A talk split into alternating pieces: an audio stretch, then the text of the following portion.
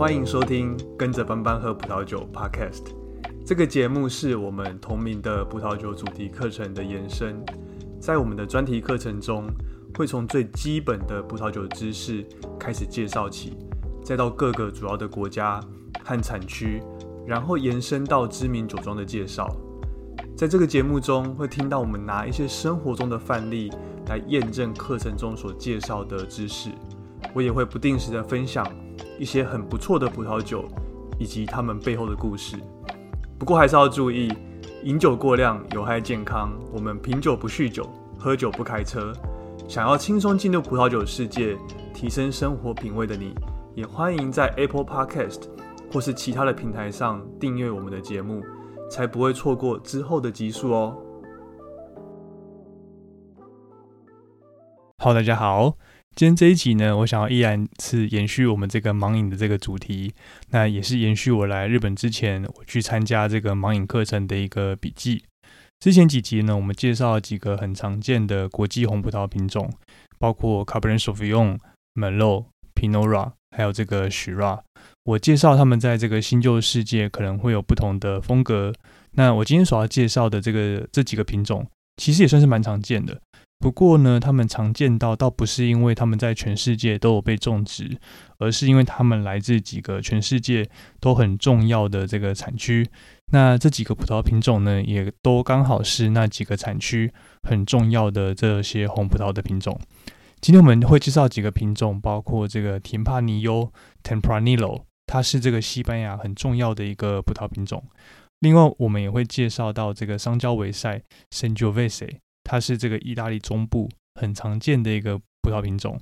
最后呢，我们也会介绍到这个马尔贝克 （Malbec），它是新世界在南美洲这个阿根廷这个国家很主要的一个葡萄品种。好，那一开始我们就先从这个甜帕尼欧 （Tempranillo） 开始。除了在西班牙之外呢，要找到这个其他的产葡萄酒的国家，有这样有这样大规模的去种植 Tempranillo 的产区，其实是非常的少的。那澳洲可能有种一些，其他新世界的国家可能也有做一些这种实验性的种植，但是呢都没有像西班牙这样大规模的来种植 Tempranillo 这个红葡萄品种。在西班牙呢，从北到南部其实都有这个葡萄品种。那在西班牙的不同产区，其实这个 Tempranillo 它会有不同的名称。Tempranillo 这个字的意义呢，在这个西班牙文里面，Tempra 它其实是早的意思。呃，早晚的那个早，那它其实这这就代表说，这个 Tempranillo 这个葡萄品种，它是相对比较早熟的一个葡萄品种。那它也让这个西班牙的酒庄，他们比较不用担心，就是呃葡萄在晚收的时候可能会带来的一些风险。不过呢，有可能会因为在这个西班牙，可能会因为这个气候太炎热。然后 Tempranillo 相对又比较早熟，所以造成这个呃葡萄在生长的时候，可能会糖分会累积的太快，它可能会导致就是呃果实本身已经成熟了，但是适合采收的时候呢，那皮还没有完全熟成，那就需要在这个时候去采收葡萄。那如果就这样子拿去酿酒的话呢，可能会造成这个酿出来的酒会带有一些些这种草本的味道。那也因为这个西班牙它的天气比较炎热的关系，所以呢，这个在西班牙大部大部分的这个葡萄园，它它都是在比较高原的地方为主。那这样就会造成呃，就会就会有一个特性，就是它的白天会很炎热，那晚上呢就很冷。Tempranillo 呢，它本身是一个很早熟的一个品种，所以基本上它可以想象，就是它做出来的酒款应该是这种比较细致优雅，然后酸度比较够的这样的风格。但是说实话，其实呃倒不一定。Tempranillo 它的香气呢，最主要还有比较特别的就是它这种红色水果，像是这种樱桃的这种香气。Tempranillo 它是一个很早熟的葡萄品种，所以呢，它在呃它会本身偏向红色水果的风格，会比较大于这种紫色的水果。那通常在这种气候比较炎热的地区，多半呢这种水果的香气会比较偏向深色为主，这种深紫色的这样一个部分。那在一些气候比较冷凉或是比较早熟的葡萄，它通常它的香气都会比较像呃偏向这种红色的水果，例如像是这种樱桃等等，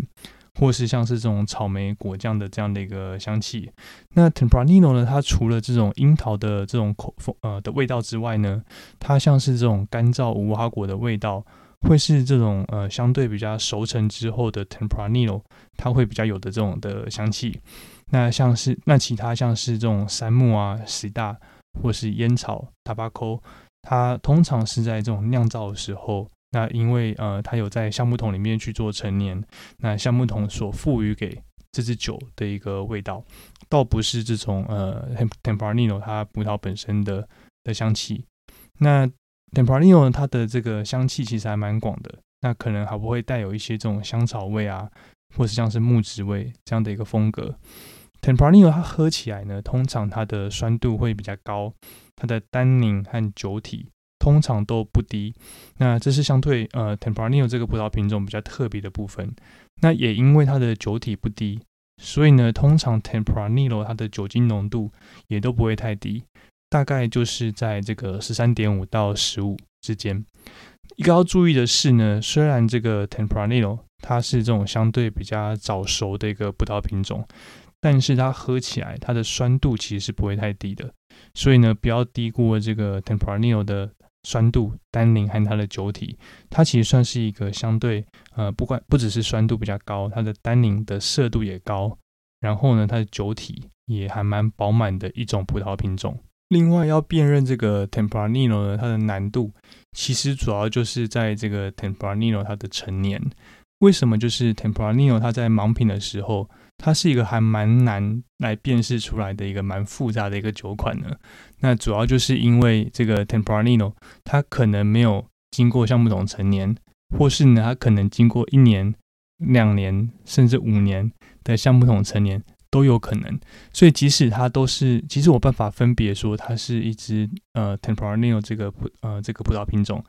但是呢它在西班牙这个地方，这支酒呢它可能陈年不同的时间。那所产生的这个呃的风格可能就会不太一样。我们在之前介绍这个 Cabernet Sauvignon、介绍 Merlot、Shiraz 或是这个 Pinot Noir 这几个呃知名呃常见的这种国际红葡萄品种的时候呢，他们很少会出现不做橡木桶陈年这种 On Oak 的这种版本。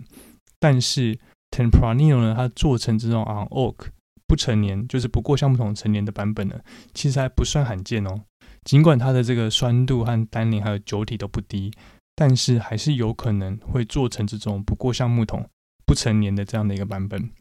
因此呢，呃，我要去辨认这个 Tempranillo 呢，就已经不是只是单纯要辨认它的香气而已，我还要辨认这个葡萄品种的这个香气，它是有或是没有做这种橡木桶成年这样的味道。那它有没有可能还是同一个葡萄品种，但是只是这种成年的时间不同？那这个呢，就很大的增加了这个辨识 Tempranillo 它的复杂度和它的难度。不过呢，其实也是因为同一个葡萄品种都是 Tempranillo，但是却可以酿出这种这么多元的这样的一个风格，所以其实西班牙的酒庄呢，他们都很喜欢酿这个 Tempranillo。那这种 On Oak 不过橡木桶的版本，它可以喝起来很清爽、很 easy，很像是这种呃在嗯法国嘎妹这种伯爵来新酒这样一个做法。例如呢，像是 Rioja 这边有个产区叫做 Rioja Alavesa 利奥哈阿拉维沙这个产区呢，它过去很有名的，就是像是这种类似像薄酒来新酒的一个做法。那另外 Tempranillo 呢，它也可以做成不同年份成年的这样一个风格。那像是呃，在这个西班牙有一个重很重要的一个产区叫做 Rioja，在 Rioja 这边的葡萄呃的红葡萄酒呢。它就可以依照它这个成年时间的不同来分为不同的等级。那要符合这些规范的这种葡萄酒，才可以在酒标上做呃做这样的一个不同等级的一个标识。那这边呢，我就会介绍四个在 Rioja 这边四个不同等级，他们所要符合的一些呃基本的一些规范。第一个等级呢是所谓的这个 generic。这样一个等级，那也可以把它称为是这种大区级，但是呢，其实就是呃没有符合任何规范的意思啦。如果呢一瓶这个来自这个 Rioja 的酒，那在酒标上我们就只看得到它写这个 Rioja 的话呢，那就标示啊就表示这支酒它没有去符合任何的一个成年的一个要求。那所以呢这支酒它可以是做这种 on oak，就是不过橡木桶。那它就直接上市。不过呢，其实有一些酒庄，它并不是说，呃，这支酒它没有去过橡木桶陈年，而是呢，有可能它有陈年，那只是没有特别去真的符合，呃，这个陈陈年的规范，所以呢，它就只能挂这个 generic 这种入门款。比如说呢，如果这支酒它就只陈年三个月而已，那它没有符合到下一个等级，就是至少要陈年两年这样的一个条件，那这支酒呢，就算它有陈年。那它也不会挂上任何这个等级，它可能就是一个 generic 这种只放上这种 Rioja 这个产区的的这样一个标识而已。好，那我如果往下一个等级，下一个等级呢，它叫做呃 Crianza。那 Crianza 这个等级呢，它必须要成年至少两年，而且呢，其中的一年呢，必须要在这个橡木桶里面去做成年，然后呢，另外的一年，那则可以选择去做橡木桶。或是在呃酒瓶里面去做陈年。那如果呢一支酒它只有在这个橡木桶里面陈年九个月而已的话呢，那这支酒它就不能去挂上这个呃 Crianza 的这样一个标示，它只能挂这种呃 generic 这种广域一般的这种等级。那在这个橡木桶里面去做陈年的时候，呃倒是没有去规范说它是要在新橡木桶或是在旧的橡木桶。法国的橡木桶或是美国橡木桶都没有特别去做做这样的规范，不过呢，一般会放在这个美国橡木桶的比例还是相对比较高一点点。如果是用这个旧的橡木桶的话呢，那放了一年之后，那这支酒呢，即使它是这个 Crianza，即使它在这个橡木桶里面陈年了一年，不过呢，因为是旧的橡木桶，所以呢，这个 Crianza 这支酒呢，它可能还是可以有这种相对鲜明的一个果香，那有经，但是呢，它又有经过这个橡木桶的陈年，所以呢，也帮这支酒去添加了一些橡木桶赋予给它的一些像是杉木啊、烟草的一些香气，但是呢，它又没有去把这个原本的水果。盖过去，那这样的一个风格呢，其实就是刚好就是西班牙人很最喜欢的一个风格。所以呢，其实说说实话，这个 Crianza 呢，它其实是西班牙人他们在当地最受欢迎的一个酒款。那它也是在餐厅里面最常见的一个酒款。好，那下一个等级呢是所谓的 Reserva。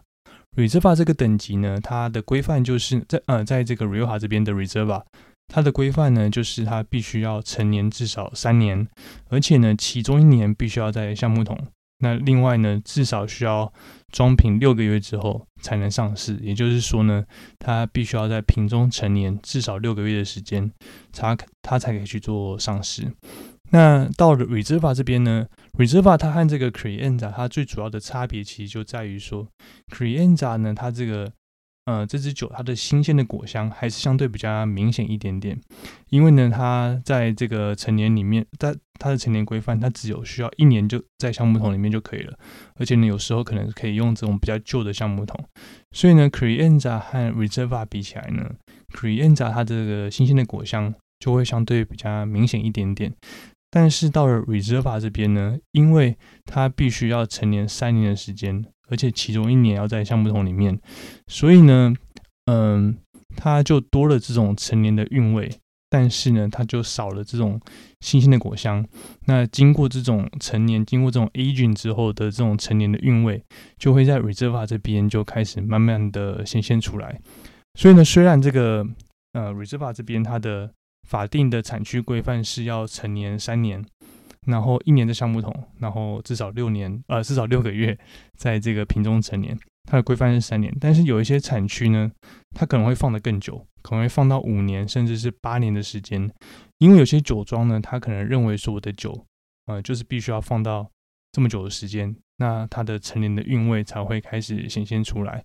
不过呢，呃，为什么这个酒庄它可以，就是把一支酒放到这么久才上市？然后它开，它它还可以有这种足够足够的现金流，因为呢，一般的酒庄他们通常要赚钱，他们都是靠这个 Crianza，就是比较短的成年的时间，它就可以推出去上市，来靠这个 Crianza 去呃赚钱，去冲主要的这个销售量。那 Reserva 呢，它其实就是当做这个酒庄他们的限量款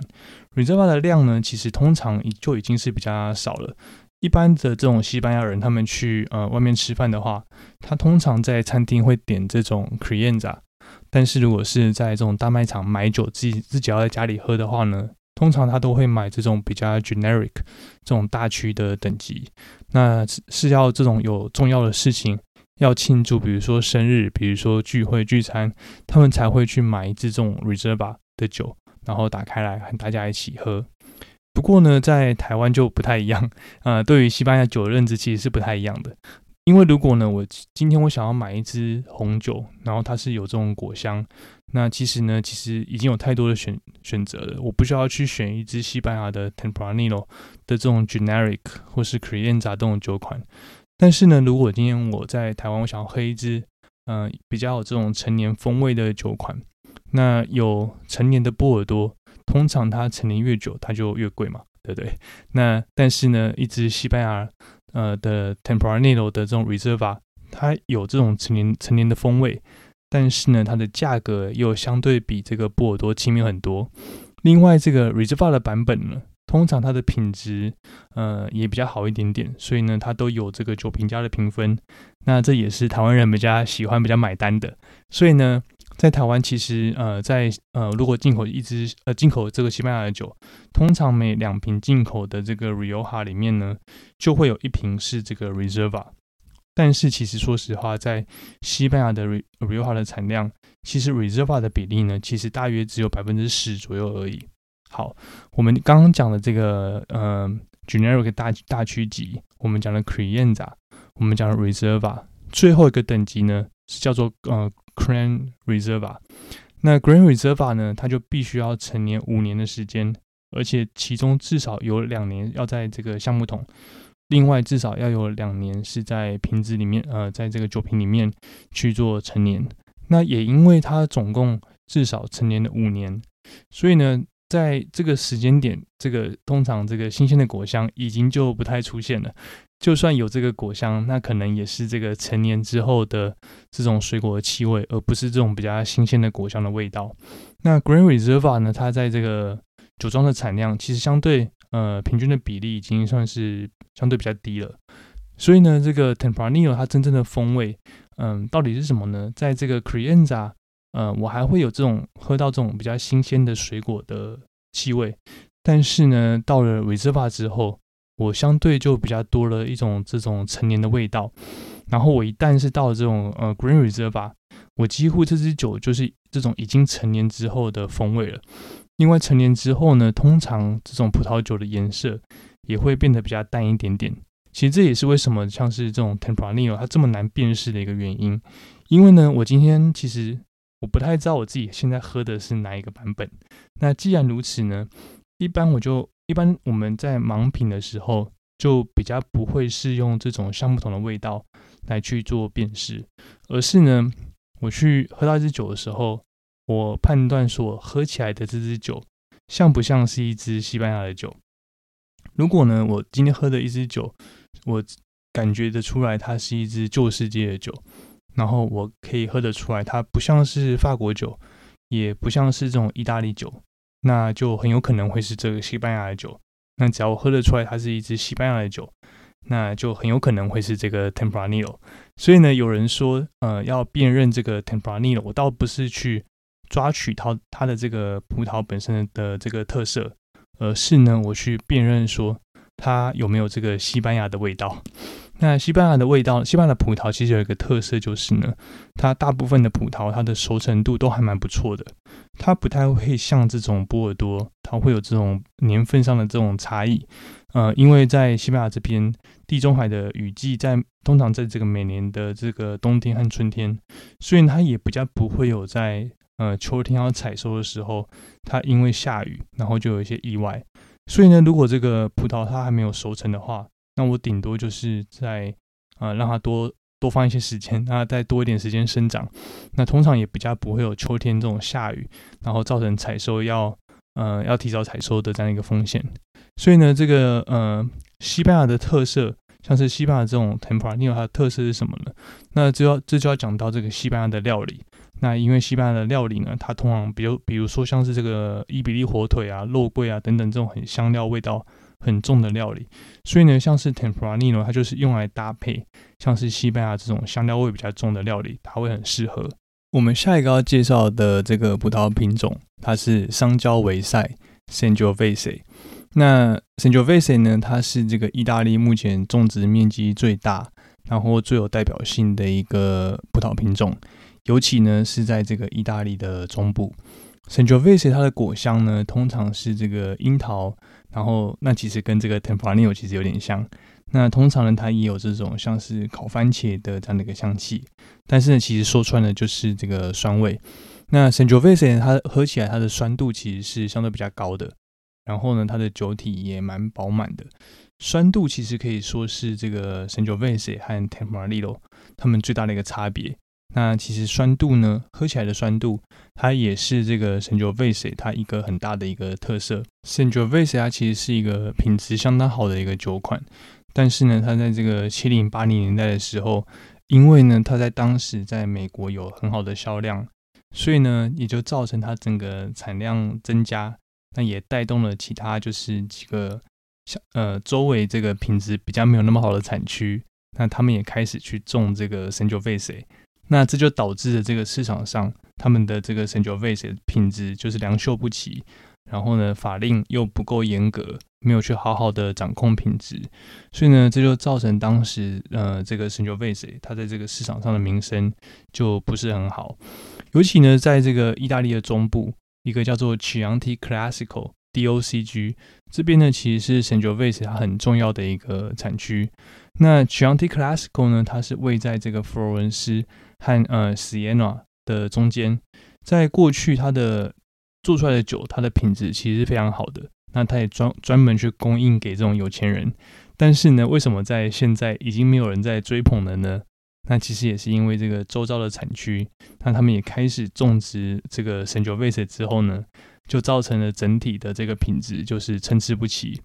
那以前其实呃，这个 Chianti Classico 它其实是就只叫做 Chianti 而已。那只是后来，他为了要和这个邻近的几个产区去做出一些区别，那他就加上这个 classical 这个字，变成了 Chianti Classical。那 Chianti Classical 呢，它其实是在这个呃托斯卡尼，这个我们可能大家都还蛮蛮常听到的，可能常在一些电影啊，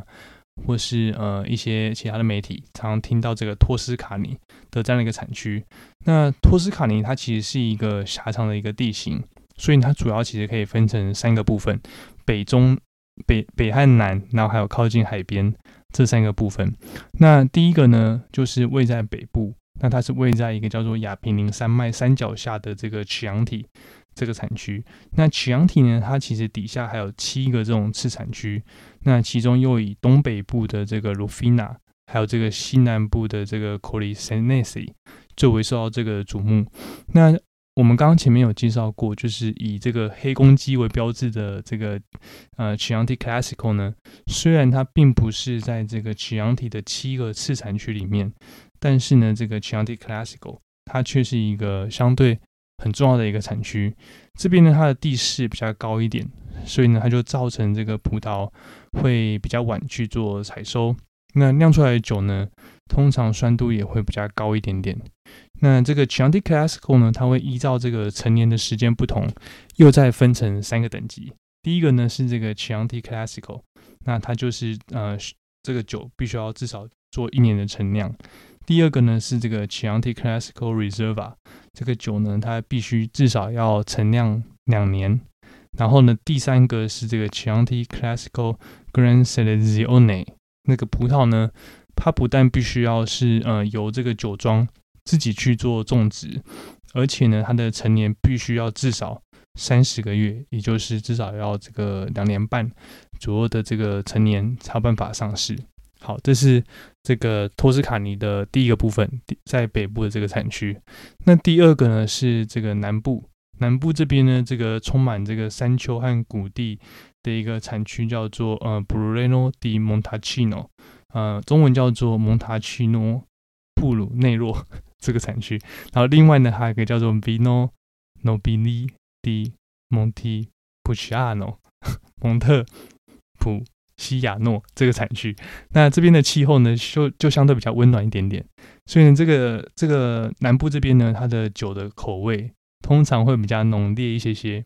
然后呢，它的酒体也会比较饱满。那我们刚刚呃有提到这个 Brunello di Montalcino 的这个 DOCG 这个产区呢，那通常它就被简称叫做 BDM。好，那 BDM 这边呢，它通常就是用这个百分之百的 Sangiovese 去做酿造的。那目前也是这个意大利的法定产区里面最严格的一个 DOCG。那这这边的酒呢，如果呃没有成年四年以上的话呢，是不能上市的。然后呢，呃，如果我们是用这个百分之百的 Sangiovese，然后我们又要求这个 Brunello di Montalcino 的酒要成年四年的话呢，那这边的单宁通常也够高，然后酸度也够高，酒体呢也够饱和饱满。那 Sangiovese 呢，它绝对不会是一个这种酒体轻盈的一个葡萄品种。而是一个相对这种酒体比较饱满、很很厚实、厚重的这样一个葡萄品种，只是呢，就是不同的版本可能就会酿成这种不同的风格。那在南部，我们刚刚提到另外一个很难念的一个产区，这个 Vino 呃 Nobility Montepulciano 这个产区呢，那它这边就是在因为在山区，所以通常呢比较没有办法去完全做熟成，所以呢可能还会再加一些其他的这种葡萄品种。那所以，所以呢，这种百分之百的 Sangiovese 呢，最有代表、最有代表性的，还是在刚刚提到这个 BDN Brunello di Montalcino 这边。那它比较有个性，那也会比较有架构，那也真的就是完全就是 Sangiovese 的这样一个特色。那只是呢，它可能会因为就是因为它必须要成年至少四年以上才办法。呃，装瓶上市嘛，所以成年太久了，所以喝到的可能会是比较成年之后的这个神酒味水的一个味道，而不是最原本的这个葡萄的一个风味。好，那托斯卡尼这边第三个是相对比较平坦的沿岸的地区，像是这个呃宝格丽这个产区，那这个产区呢，它其实是带动整个意大利。酒业复兴的一个很重要的产区，然后呢，它让一般人对意大利酒的印象是从这种产量大但是品质比较一般、比较不好，转变为呃，就是产出比较高品质的一个葡萄酒的这样的一个印象。那也让这个意大利的酒重新受到这个葡萄酒呃这个行业的一个肯定。那其中扮演关键角色的呢，就是我们这个所谓的超级托斯卡尼。Super Toscan，那这边呢，它不是使用这种传统的曲阳体酿酒的一个方式，而是使用来自这个法国呃的这种 Cabernet Sauvignon 这样的一个葡萄品种，然后酿出这种高品质的葡萄酒之后呢，它的价格通常也都比较高一点点。那这个 Sangiovese 它在市场上通常也会有很多这种不同程度的橡木桶陈年的一个版本，那所以呢，要做这个盲品的猜测呢。其实也是有一个蛮大一个难度。那在做盲品的时候，通常意大利的酒，我们要抓的一定是它的这个酸度。酸度其实是辨认这个意大利酒它很重要的一个方式。那主要是因为这个意大利的料理呢，通常跑不掉，可能是这种很很浓郁、很浓郁的这样的一个 cheese，比如说像是披萨啊这样，或是这种意大利面，然后所以呢，或是这种呃比较油的这样一个料理。所以呢，它需要用这种酸去做这种综合搭配起来会比较好吃。那我在呃我们 podcast 的第五十八集，也就是前前一集的时候，我介绍过一个盲品的真人实境秀的节目，叫做呃 So You Think You Know Why？他们在第一季第一集的时候呢，它其实就是用来自这个托斯卡尼的呃一个成就 Vase 和 Melo 的一个混酿的酒款，然后让三个这个。葡萄酒专家去做盲品，去去猜说这是哪一支酒，哪一个年份，哪一个产区，然后大概价格大概多少？那一开始呢，这三个葡萄酒专家他们都没有任何一个人猜对这个葡萄品种，甚至有人误以为这个是西班牙的 Tempranillo，或是呢有一位他只猜到其中的一部分的这个 Melo。那一直到主持人他提示说这是一支来自这个意大利的酒。他们呢才猜中这是呃这个神酒费斯和美洛的混酿，可见呢要有办法在盲饮的时候可以清楚辨识出一支神酒费斯的酒，那其实真的是很困难的。那我也把这一集这个 YouTube 影片放在我们的资讯栏链接里面，有兴趣的听众呢可以稍微看一下。整部影片呢其实不到五分钟，蛮蛮蛮短的。那有兴趣呢还蛮推荐可以稍微看一下，还蛮有趣的。今天最后一个要介绍的葡萄品种呢，它是这个 Melbeck。那虽然 Melbeck 它一开始它是来自这个波尔多，但是它真正发扬光大呢，其实是在这个南美洲的阿根廷这个产区。那 Melback 它的果香呢，通常会有这种红色的李子啊，或是黑莓。这两个呢，如果你仔细想，就会知道说，它其实完全不同的味道。红色的李子，它是相对这种比较酸度高，但是呢，这个黑莓呢，它是相对呃比较甜美一点点。这其实是两个还蛮极端的不同的风味。另外呢，呃，它还可能会有一些香草啊、烟草，然后是可可这些橡木桶成年之后所赋予这支酒的一个香味。那 Melback 它的酒体非常的浓厚。然后呢，它的单宁通常中等，那酸度也不太高，不像我们前面介绍的这两个 Tempranillo 和 Sangiovese，他们在酸度上这么的明显。那 Melback 它的酒精浓度通常也不会太低。然后这个 Melback 它香味呢，它其实很像是一个光谱，它从一边是这种以红色水果主导的，像是樱桃的这样的一个香味，然后另外一边呢，它则是以像是黑色为黑色水果为主的这种黑莓的这样的一个香气，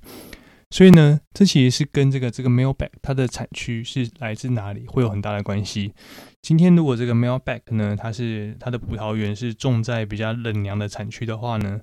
那通常酿出来的酒它就是偏这种红色的水果，比如说像是红色的樱桃、红色的李子这样的一个香味。那如果这个 Melback 它是种在相对比较炎热的产区，那这个葡萄园是在比较炎热的地区的话呢，就可能会出现像是这种李子啊、黑色水果、黑莓的这样的一个味道。所以呢，要辨认这个 Melback 它的难度，其实就在说，在于说我要推测说它是来自哪里，它来自的这个产区呢是比较冷凉的地区，还是比较温暖的一个地区。那如果我今天喝到的这个呃 m i l b a c k 它是红色莓果的味道，它可能会是一支 Melback。那如果喝到这个黑色水果味道呢，它也有可能是一支 Melback，甚至一支酒呢，可能黑色水果的味道和红色莓果味道两个味道都可能同时存在。所以呢，我们在讲到这个 Mailback 的时候呢，其实我们要先来讲一下，就是阿根廷它有一个很重要的产区叫做 Mendoza。Mendoza 这边呢，它是阿根廷最重要的一个葡萄酒的产区，它的左边是这个安第斯山脉。那地势会慢慢的变高，高海拔，温度低，然后呢，日照也很充足。它是呃这个大陆型的气候，然后呢又加上这个高海拔，所以呢我们要看的是这个葡萄园它是来自于哪里，然后然后呢来来判断说这个呃这支酒它是这个冷凉的气候还是炎热的气候。如果今天这个葡萄园它是在比较高海拔的地方的话，比如说这个海拔一千三百公尺到一千五百公尺的话呢，那通常，诶，你觉得它会是这个冷凉气候还是这个炎热气候？它通常会是这个冷凉的气候。那如果呢，这个葡萄园它是在五百公尺左右的话呢，那通常就是会算是比较炎热的这样的一个气候。那所以呢，这个 Melback 它的风味是什么呢？其实就在于说这个酒庄的葡萄园。它是种在高海拔还是这个低海拔的一个地区？如果是在高海拔的地区呢，因为算是这种比较冷凉的气候，所以呢，它酿出来的酒它会比较多这种红色的莓果味。那如果呢，今天这个葡萄园它是在呃比较低海拔的地区，比如说五百公尺左右的话呢，那通常它的气候算是比较温暖、比较炎热的这样的一个气候。那做喝出来酿出来的酒呢，就会比较多这种黑色莓果的味道。然后呢，但是如果是在五百公尺以下的话呢，的阿根廷，那可能会因为这个太热，所以呢，可能根本就没法没办法去种植这个葡萄。但是今天问题就来了，如果今天我这个酒庄，它同时在这个低海拔，比如说五百公尺的地方，它有自己的葡萄园；那在这个高海拔一千公尺的地方，它也有自己的葡萄园。那它又为了要增加这个酿出来的酒的一个复杂度，它又把这个酒去做这个混酿。那这支酒呢，它同时就会有这个红色莓果和黑色莓果的香气。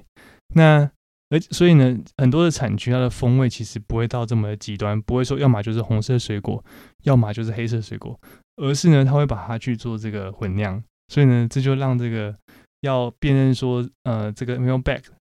的困难度就提高了。那越新的葡萄园呢，它通常会种植的海拔稍微种植的高一点点，让酒还有一定的酸度，然后果香还是可以维持住。那如果是呃，所以呢，如果今天我喝到一支酒，它是这个单一葡萄园的话，我就要去注意说，这支这个酒庄它是在低海拔还是在高海拔这个地区。然后这个 m i l b a g 它其实很少会去做成不过橡木桶陈年的这种 On Oak 的版本，毕竟呢，这是这个 m i l b a g 它的本呃这个品种本身它的酒酒体是相对比较饱满的，所以呢没有去做这个 Oak 的话，没有去做橡木桶陈年的话呢，通常会是比较难去入口的。那在这个我们在这个课课堂上喝到的这支 m i l b a g 它的酒体的颜色看起来就非常的深。那它的香气通呃是有这个黑色的莓果啊、李子啊、香草、烟草的这样一个香气，口感上呢，它的酒体其实非常饱满的，然后呢中等的酸度和单宁。那比起前面喝的那个西班牙的 Tempranillo，还有意大利的那个 Sangiovese，那它的酸度呢稍微就是比较低一点点。好，那这支酒呢，因为它是有这个黑色的莓果的香气。所以那时候我们就判断说它是来自这种比较稍微低海拔一点点、比较温暖的这样一个阿根廷的这样的一个产没有呃门多萨这样一个产区。那后来其实又又猜对。好，那其实我自己觉得呢，这个 m e l Back 它是很适合。嗯，很比较容易让这个不常喝这个葡萄酒的人上手的一个酒款。m i l Back 呢，它其实呃，它是要用来用来搭配烤肉的，就是阿根廷那边呃，还蛮多人在吃烤肉的。那所以它的色度一定要有，那酒体一定要够饱满，它才有办法去压过这个烤肉。那我自己是觉得。还蛮适合让这个不常喝葡萄酒的人上手的。我自己觉得，如果在这个餐厅的时候，尤其是那种有烤肉或是这种吃比较大鱼大肉的餐厅，然后如果我们聚餐，然后同行的人如果有人就是平常不太喝葡萄酒的话，我自己觉得点一支 m i l Back 通常会是大家比较容易接受的。我自己其实就尝试过，那反应是还蛮好的。以上就是我们今天这一集的内容。那这一集我们介绍了怎么透过盲饮的方式。来辨认 Tempranillo、Sangiovese 还有 Malbec 这三个葡萄品种。那我一直都很相信，就是盲饮它是认识这个葡萄酒最好的一个方式。那我们拿掉这个酒标，没有这个先入为主的这样的这样的一个概念，我就也可以更好好的去认识我喝的这支酒。那我自己其实完全不是这个盲饮的专家。我自己呢，其实我也才刚开始学习而已。那这几集这几集的分享呢，其实只是想要把之前上课的内容，把它做个整理。那一方面是对我自己有帮助啦，然后我可能我觉得可能也对我们听众，可能有人也会想要知道这方面的这些知识。那所以呢，如果我们的听众里面有任何对盲饮有研究或是有兴趣的人呢，那也非常欢迎，就是传讯息让我知道，或许呢也可以给我一些建议。那我们也可以一起来交换这个练习的这个心得。好，那自己介绍这个呃，So you think you know why 这个真人实境的这个盲饮的节目，那你也可以知道说，这个盲品真的是一个很困难，但是很有趣的一个事情。就算是这个很顶尖的这种葡萄酒的专家，其实呢也很难去精准的猜到一支酒它的品种产区。那如呃，今天我们介绍的这一集呢，就没有人完全猜中说这是一支这个 Sangiovese。所以呢，这真的是一件还蛮难、还蛮有难度的一个事一件事情。但是呢，其实蛮有趣的。那从这个资讯栏的连接里面呢，你就可以找到这些文章。那也可以找到我刚刚讲的这个 “So you think you know why” 的这个 YouTube 的连接。那也欢迎追踪我们的这个 Instagram 的账号。我们在接下来一周应该会出不少关于这个 Tempranillo、呃 Sangiovese 还有 m e l b a c k 的这三个葡萄品种的题目，来让大家去做练习。所以呢，还没有追踪我们这个 IG 账号的话呢，也可以赶快就是追踪起来。如果想要支持我们节目的话呢，从这个资讯栏的连接，你就可以找到这个赞助的连接。那可以选择做单次的赞助，或是呢赞助任何你想要赞助的金额。那如果喜欢我们的节目，也请分享给就是你对这个葡萄酒也感兴趣的朋友，或是呢在 Apple Podcast 或是 Spotify 给我们这个五星的评价。好，那这礼拜就先这样子，我们下集见。拜拜。